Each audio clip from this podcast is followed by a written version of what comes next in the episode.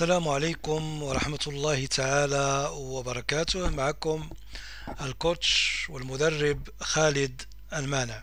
سعيد جدا بالحديث معكم خلال هذا الأوديو. ونحن على مشارف نهاية سنة وبداية سنة جديدة إن شاء الله تعالى. أه، حقيقة ونحن خلال شهر دجنبر لابد وأن نقف آه، وقفة مراجعة وتأمل. مراجعة أي نقوم بمراجعة ما قمنا به خلال هذه السنة التي نحن فيها أي سنة 2019 ما هي الأهداف التي استطعنا أن نحققها؟ ما هي الأهداف التي لم نستطع تحقيقها؟ ما هي نقاط الضعف التي واجهتنا ما هي نقاط قوتنا ما هي الفرص التي كانت أمامنا واستطعنا أن نحققها وما هي الفرص التي أضعناها من بين أيدينا. كذلك ما هي التهديدات التي واجهتنا خلال هذه السنة؟ وهل هناك تهديدات أخرى؟ ما زالت آه، قائمة.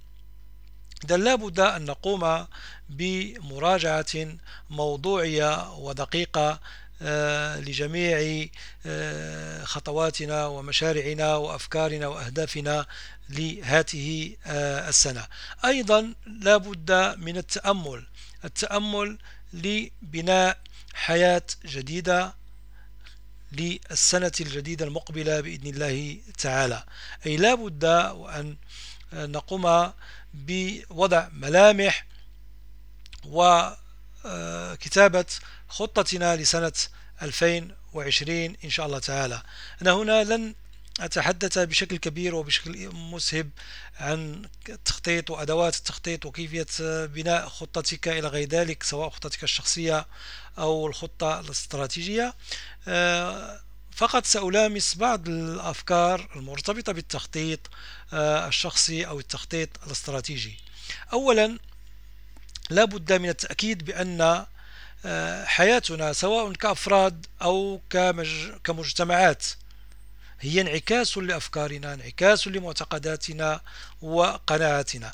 لذلك لا بد أن نراقب أفكارنا وأن نراقب آه، قناعاتنا ومعتقداتنا. هل هي أفكار بناءة داعمة لك لتحقيق أهدافك لتحقيق آه، خطتك لتحقيق رؤيتك أم هي أفكار ومعتقدات وقناعات تعجيزية قناعات مدمرة؟ إذا لا بد وأن آه، خلال هذا الشهر أي شهر جنبر أن نقوم بعملية بناء أفكار جديدة بناء معتقدات جديدة تكون داعمة لنا لتحقيق أهدافنا خلال السنة المقبلة بإذن الله تعالى.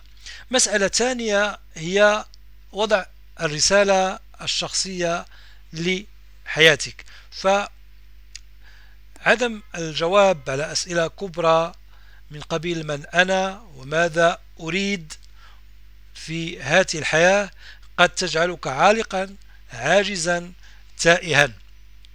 لذلك فرسالتك الشخصية هي بوصلتك في هذه الحياة. هي التي آه، تحدد لك الاتجاه الذي تسير فيه. تحدد آه، المعنى لحياتك الغرض من من وجودك. مسألة ثالثة هي وضع لائحة بقيمك الحياتية.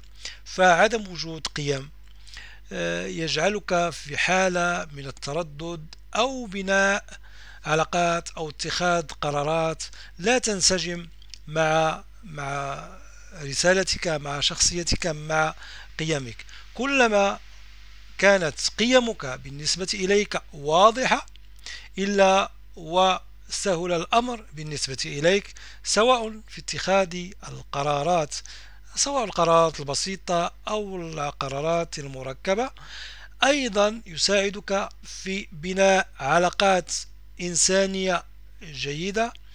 آه، أيضا يساعدك في حياتك بشكل عام في مختلف مجالات الحياة السبعة.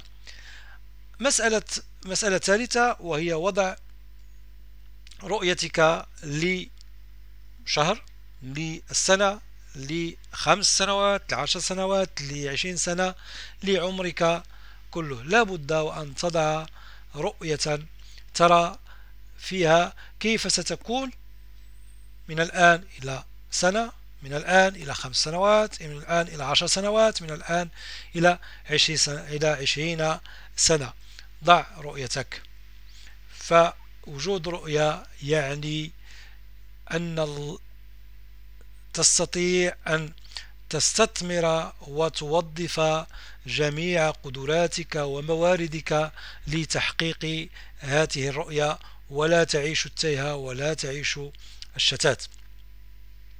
وأن تضع رؤيتك لابد وأن تضعها على أساس أهداف ذكية. والأهداف الذكية أولا يجب أن تكون واضحة ومحددة بشكل دقيق. ثانيا يجب أن تكون آه، واقعية وقابلة للتحقيق.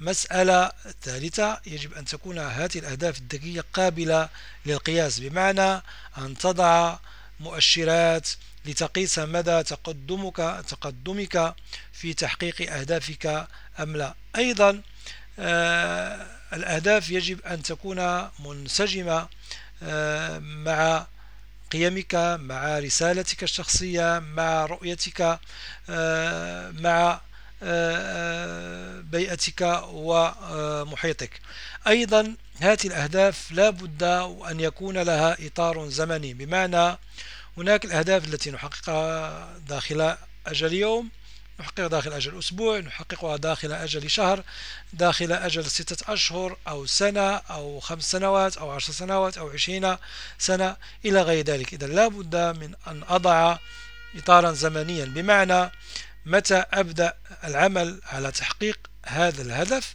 ومتى يجب أن أنتهي. وكل هذا جميل ورائع والأجمل أن تكتب خطتك سواء في نسخة ورقية أو نسخة إلكترونية لماذا خطة مكتوبة؟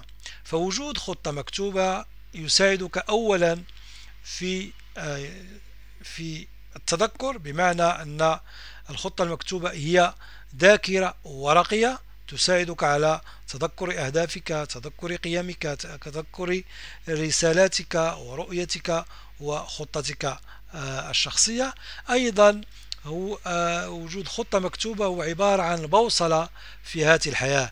تحدد لك الوجهة والاتجاه الذي ينبغي أن تسير تسير فيه. وإلى حين لقياكم مرة أخرى إن شاء الله تعالى والحديث معكم مرة أخرى بإذن الله تعالى.